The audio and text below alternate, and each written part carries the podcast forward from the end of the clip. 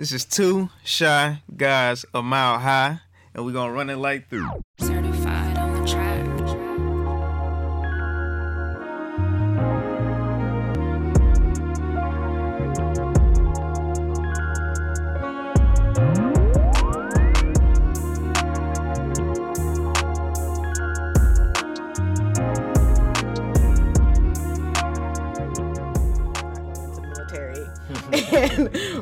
Brother probably just did it more out of spite.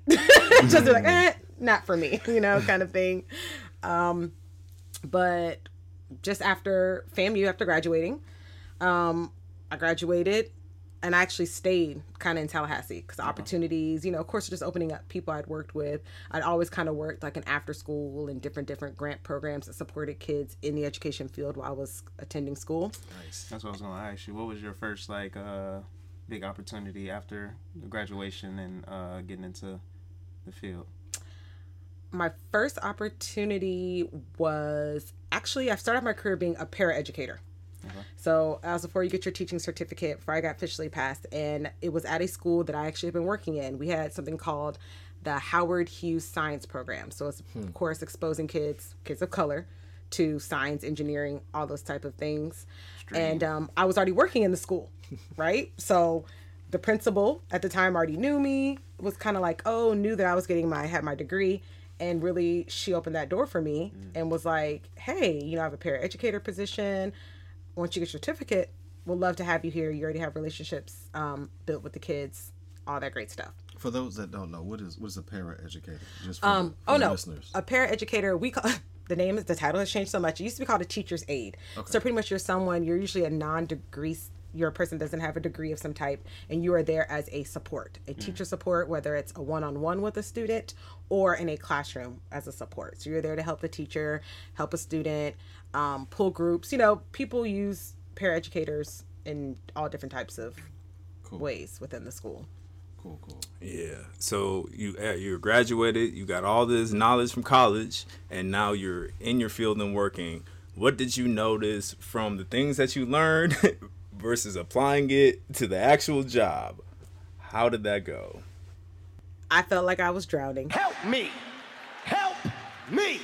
my first my first probably like two two or three years um it was hard um it was hard in the aspect i just don't want to say it's hard it's hard in the aspect because you're trying to apply what you've learned especially being first fresh out of school and then having people that have been in the career field for so long trying to tell you something different The, the practical OJT. Yeah, so you're like, way of doing things. uh, you know, they're like, oh, you're doing that. That's the hard way, or you don't have to do all of that. And so you're kind of in this place of like, of course, I want to heed and listen to this advice because you've been teaching for way longer than I, you know. But the same time too, I'm thinking about you know my problems of practice and things that I've learned at my school. Like I want to incorporate this. I have a vision for what I want my classroom to be like in our environment and learning community.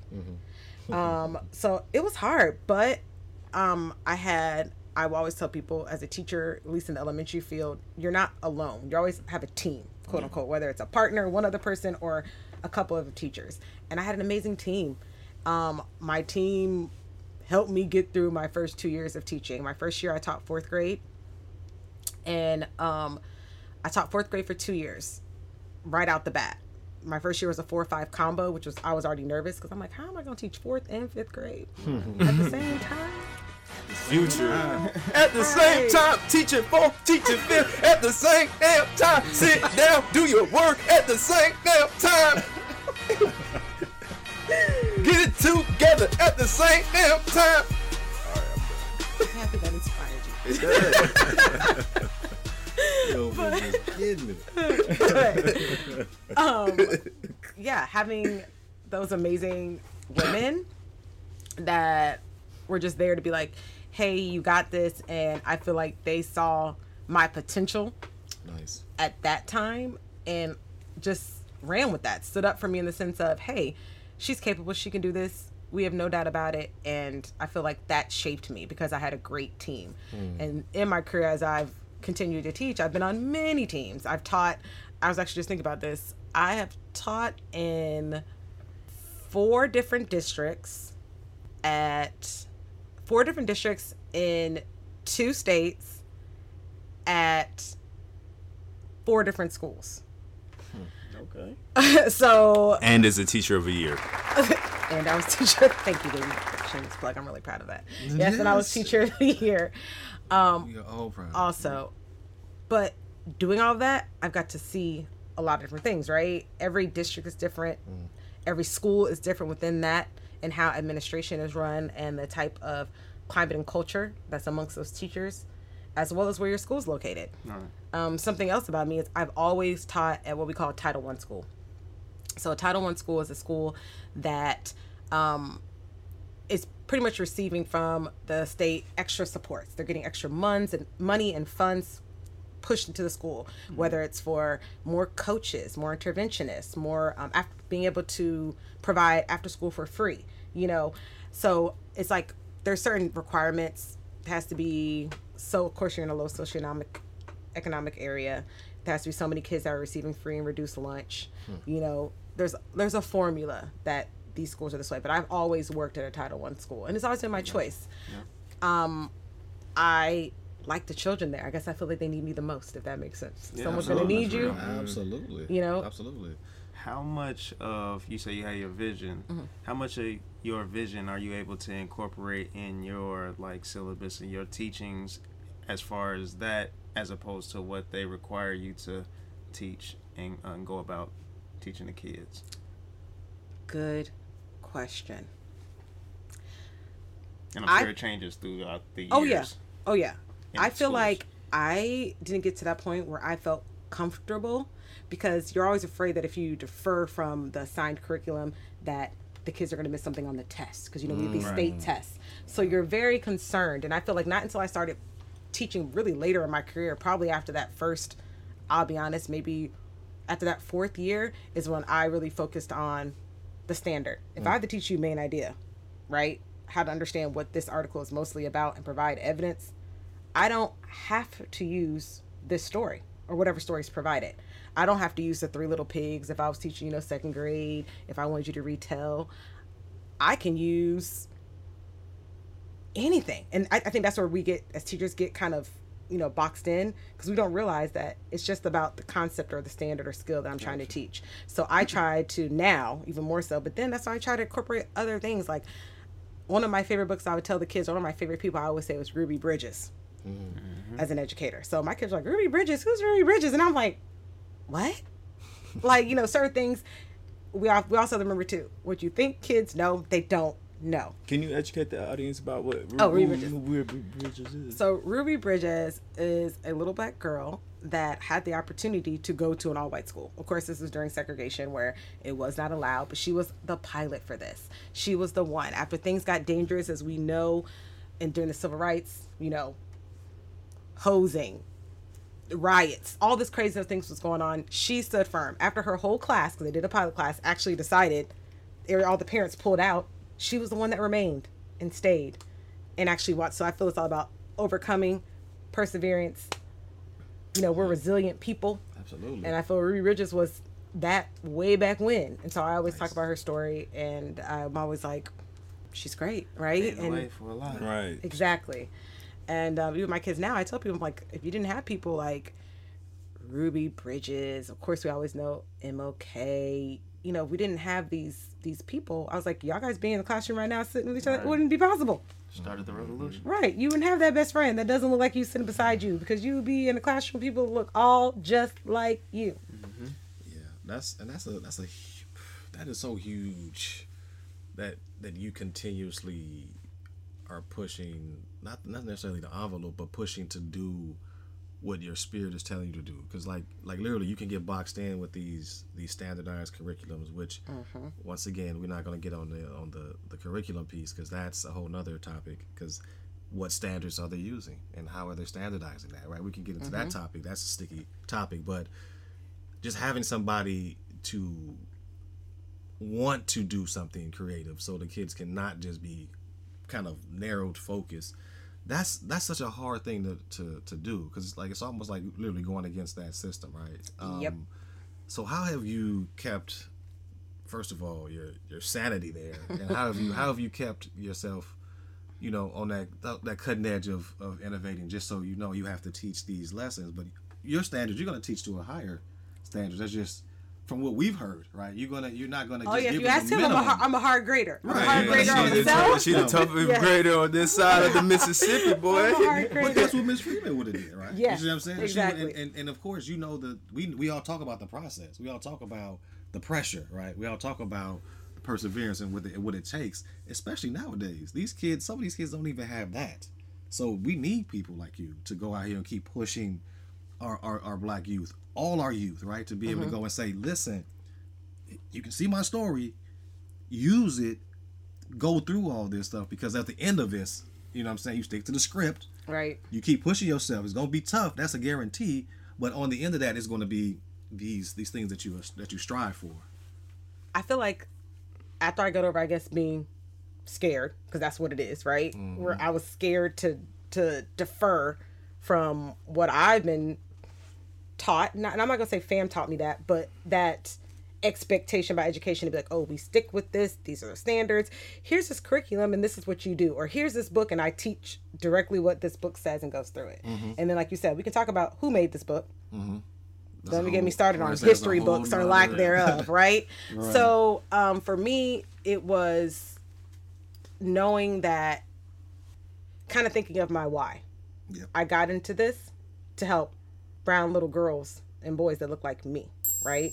So I guess I fell back, even though there was a fear of, oh gosh, you know, am I setting them up by not sticking to this? You know, all those other questions. I always went back to my why of this is why I got into this and I need to share what I know to best prepare them. So then that kind of just pushed me from there. Like, I'm like, uh, I'm going to do what I know is best and do what's best for kids and then apologize later if someone has a problem with what I'm doing. You know, Absolutely. but also they teach us too, right? They want to say they're giving you autonomy in the classroom. So then I looked at it like, okay, you're saying that pretty much, pretty much as long as I'm, these kids are growing, I'm making years growth, they're doing what they need to do, they're they're they're reading, the, they're reaching these goals and expectations, and I can have data to prove that there's not a problem.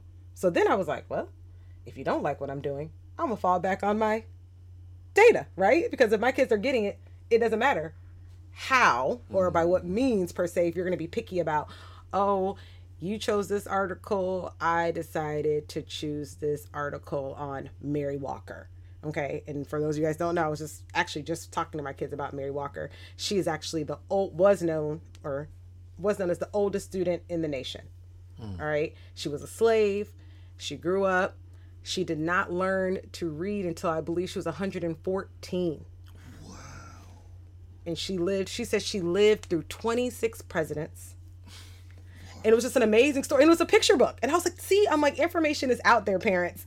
This is a picture book a, fi- a nonfiction picture book that is depicting this black woman telling her story her struggles. And i read it one because it was nonfiction and our our kids at my school especially right now are having a hard time with nonfiction literature mm-hmm. informational text. And you know we're talking about how we read nonfiction differently. But also in that one bam of a book, I it was nonfiction. I taught you about a person you probably had no idea about that I learned about as well in the process. I'm teaching you history because it's talking about slavery. It talks about the Emancipation Proclamation. It gave them this whole full ride. Then we're talking about presidents. We're also talking about oh, she's a learner. It's never too you're never too old to be a student, right? Or to learn something new. And she was struggling with reading and writing, the things that our kids are struggling with now. So I was like, her resilience, her ambition, right? All these things, she did it. She never gave up. She was able, but she learned how to read, write, add, and subtract. And she was saying the only thing she had when she was, I think she got it when she was eight or nine, was a Bible that an evangelist mm-hmm. gave her. And she kept it. Even though she couldn't read it, she said it looked like squiggles to her. she kept it. Wow. She was like, I had three sons, and she said she always got someone to write their birth date in the Bible. And she said not till she was, the Bible was had to wait. They said the Bible had to wait 101 years for her to be able to read it. Man, So- no excuses. Being able to make that choice for my kids and expose all kids to that, it's worth it. Even if somebody came by and be like, well, I think like you said goes to the why. Well, why did you choose that book? For all the reasons I just explained to you guys is why I chose this book to teach the standard of comprehension and understanding nonfiction texts and the things that we see. So how do you feel about like I've been seeing in the news about like you know the southern states and then going about not teaching kids about certain topics like slavery and stuff like that in schools now. How do you feel about that topic and them trying to take that out of the school in terms of learning about the history? What's your take on that? we're setting our babies up for failure. We're setting us our, ourselves up to repeat history, right? We said that's the reason why we have to learn it. Um, in grad school, actually, I was learning what you don't teach or what we're taking out. They call it null curriculum. It's a curriculum. What we choose not to teach, Just omitting it. yes, it's a choice. It's still hurting our kids in the wrong run. And once again, we look at who's making those decisions. Why do we want to take this out now? Why is it a problem at this point in time that you feel that these things should not or do not need to be talked about when our outsides, our surroundings, the world is telling us different. People want to take out what Texas was talking about, what taking critical race theory. Um, really? So we don't want our kids to think critically about race? Right. like just breaking down the title of that. The two things I mean, thinking you should critically. be thinking about. Right. Critically thinking. and that's the big push. We're like we want our students, our scholars to think critically in in in all subject matter. But it's still a skill. You have to teach how to think critically. It's not most people don't naturally think critically and be able to apply all these different variables to the problem or the task at hand, right? So You still got to go out there and live this life. So why not know about the history of this life? Right. exactly. both got here. sides. I mean, all sides of it. That, that's what's been the thing. We, we talk about information um, gathering. We talked about research. You've heard a lot of commonality of, and I think that's what we all literally take away from is like, do your research. And you're trying to take away the very thing that people are probably researching more of now because they want to understand what- what's my history, right? We, we had an ancestry podcast. Like, I mean, that, that that opens up a whole nother form of things. You know what I'm saying? And so, I I I, I feel you on that. That is that has set us up for failure there. Um, I'll sweep it under the rug. and, and just gonna say, well, we're not gonna talk about Washing it away. and and things that happened in the past that this country was built on. I mean, that's like that's like admitting the chapter in a book and saying, okay, here's your here's your your manual. right. No, But you just absolutely admitted the chapter that actually built the manual. right. This manual was built on. or the legs or the stand on, right? You're putting it together. Trying to black out them government documents. Re- redacted. Redacted. Straight up. But in saying that, and I guess what when Phil asking that question made me think about this, especially in COVID, and a lot of that, I saw a lot more of the need for parent support. Message. Okay, in the hmm. schools I work at, there's always Absolutely. a need for parent support, mm-hmm. right? But in that, with these things being taken out, omitted, even more important for our parents to be teaching at home. And I'm not just talking about, oh, adding, subtracting. No, teaching your family history, your culture, your traditions, because traditions are just as important. Like we have conversations about traditions all the time. And traditions doesn't necessarily mean Christmas, we open we open Christmas presents on Christmas Eve instead of Christmas Day. Mm-hmm. Traditions can be like, oh, hey, we eat dinner together every night. Mm-hmm. Yes. You know, we sit down at the table. You know, phones off, TVs. off. You know, we are immersed in having a conversation and finding out how was your day, what do you do, how are you feeling, mm-hmm. having those real conversations. And I feel like parents. I feel like I'm not personally a parent. not yet. I'm not a parent, so I can't speak exactly to what it is. You know, I even tell my parents that I of my scholars that I teach, like I don't fully understand it, but you know, no, I only have your child's best essential. at heart, always, right? You, you so there. it's like that time, the gift of the gift of time is one thing you can always give, and I mean that quality time. And I, people like, oh, well, you know, I read with my kids every night, or, um, you know, we, we you know we spend time, we do things together, and I'm like, oh, culture and experience with your kids, amazing. That gives them opportunities you won't believe. But also having that conversation and being like, we may have read a book together, you may have read to me, vice versa. But are you asking critical questions? I'm always on my my partner here about you gotta ask the right questions. So if y'all just read together, are you taking the time to be like, well, what What's did we thoughts? just read? Exactly. Right. Mm-hmm. What how do you think about that? Or something happens on the news with everything that's in the news, ask your kid, how do you feel about what you just saw? What do you think that means? You know, that you will have probably some of the most deep and amazing conversations to truly mm-hmm. understand how your child processes and thinks about things. Absolutely. You know, because I've had some parents like, oh, I feel like you know at school they connect so well with you and da da da da da, and I'm like, I spend more time with your child than you do. Yep. You Yep. challenge them and you ask them questions and actually concerned You know, about it. even when I 'Cause tell my kids can kids tell they're that. concerned. Oh yeah. Oh yeah. They can tell when you actually care or when you don't. Yep. And they Yes. give you that same type of energy. And Yep. you're already on there Keep that with same it. energy. Without, without even being a parent. Mm-hmm. You're yet. right. You're already on the, the key thing that, that we thank have you. seen. Like for real, that's what it's been. You know, and you talk about schooling at home, like doing the things that you need to Yes. do to prepare your children For life. for, for life. and just success outside of when your parents are gone.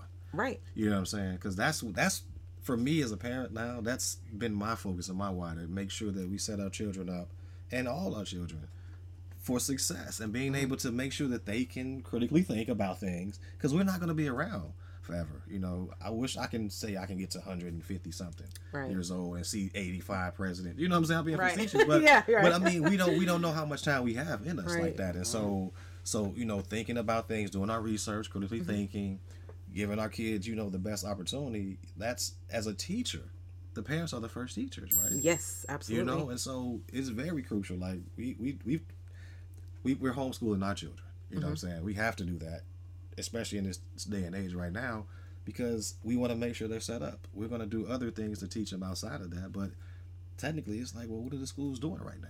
I mean, it's been on pause for a year and a half or so. Parenting ain't been on pause. Learning ain't been on pause. You know, we've been lear- teaching them the best way we can. Right. You know, Right. Yeah. No, and I do agree with Phil. Like, kids do have a power. It's magic. You're right. They can see through you. They know if you care. They know if you don't. Mm-hmm. So I don't ever try to play with kids in in the sense of if I care about, you know what I mean? Like, we're going to build a relationship. Ours may not be we are best friends and you like me and I like you, but you're going to know my job is to keep you safe, teach you, and know that I care about you in the sense that nothing bad is going to happen with you while you with me. Mm-hmm. You know, kind of thing. And I feel like once kids know that that's that's you and this is how you feel, no matter what happens, no matter if you get on them, if you're riding them hard, if you're showing them love. I mean, right now in COVID, of course, we're not hugging nobody, but once they know that, they know even if I'm coming on you and I'm riding you, you know it's from a place, a place of, guess what? She wants the best for me.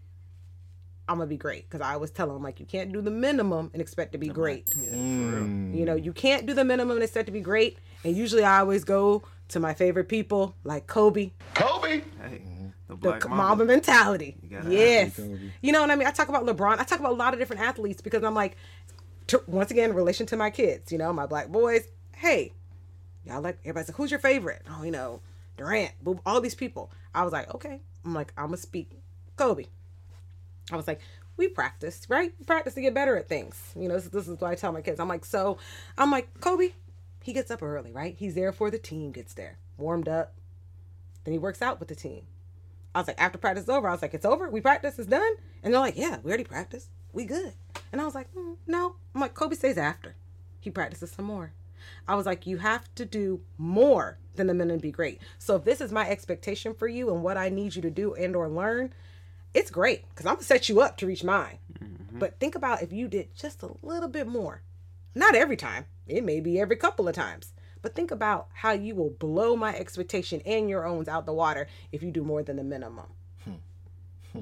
Man, uh, just imagine if this country was doing more than the minimum. You know, imagine just imagine if, if we just no, but that's real Yeah. talk though. It's not even.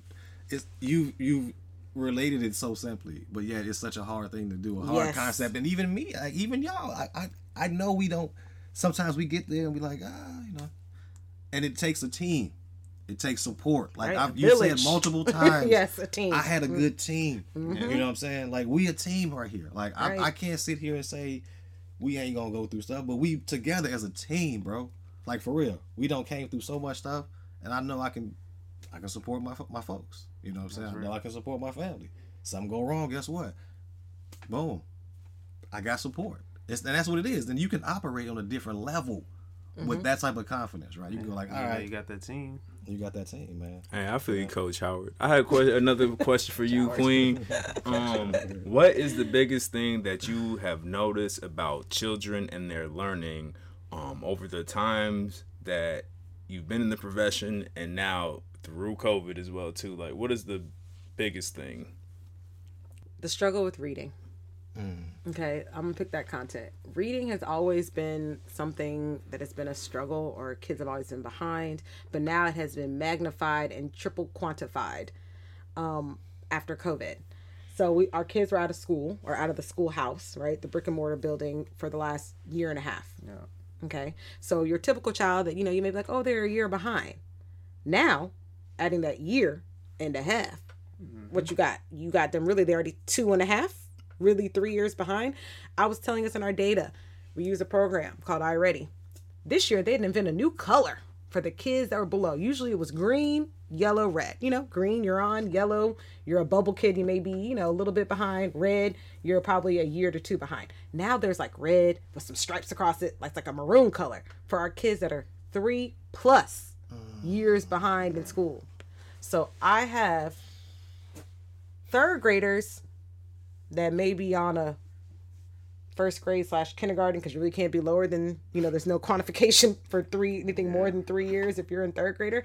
I have a third grader that can't read or better yet doesn't know all their can't identify all their uh, letters, and or letter sounds. Now another thing i heard a lot during covid was oh you know what that's the teacher's job it's the teacher's job to teach get it, fam. I get it. Because everybody's like, oh, this new math, this new reading, you know, Common Core came and changed a lot of things for a lot of families. This new way of thinking about math was a struggle. Parents felt like they couldn't support their kids in learning that. There ain't no excuse for not knowing your letters. Mom, dad, even if you weren't fully educated, even if you didn't go all through high school, your children, you should be able to talk about our letters and then being able to identify it. And you should be able to come into kindergarten knowing the letters in your name right? You've had that since you were born. Yeah. So it's just parents doing what they can. And I feel like right now in this education, there's a lot of finger pointing. Mm-hmm. You know, we want to blame, oh, kids are behind because of COVID. Kids were already behind. this is not new. Kids were behind behind before COVID. But guess what? We also aren't hearing a lot enough information about those kids that thrived in COVID. Right? Mm-hmm. Those kids that we know didn't like school, socially awkward, didn't have friends, introverts. So for those kids, they excelled. They flourished during this time of being in this platform of online. Right?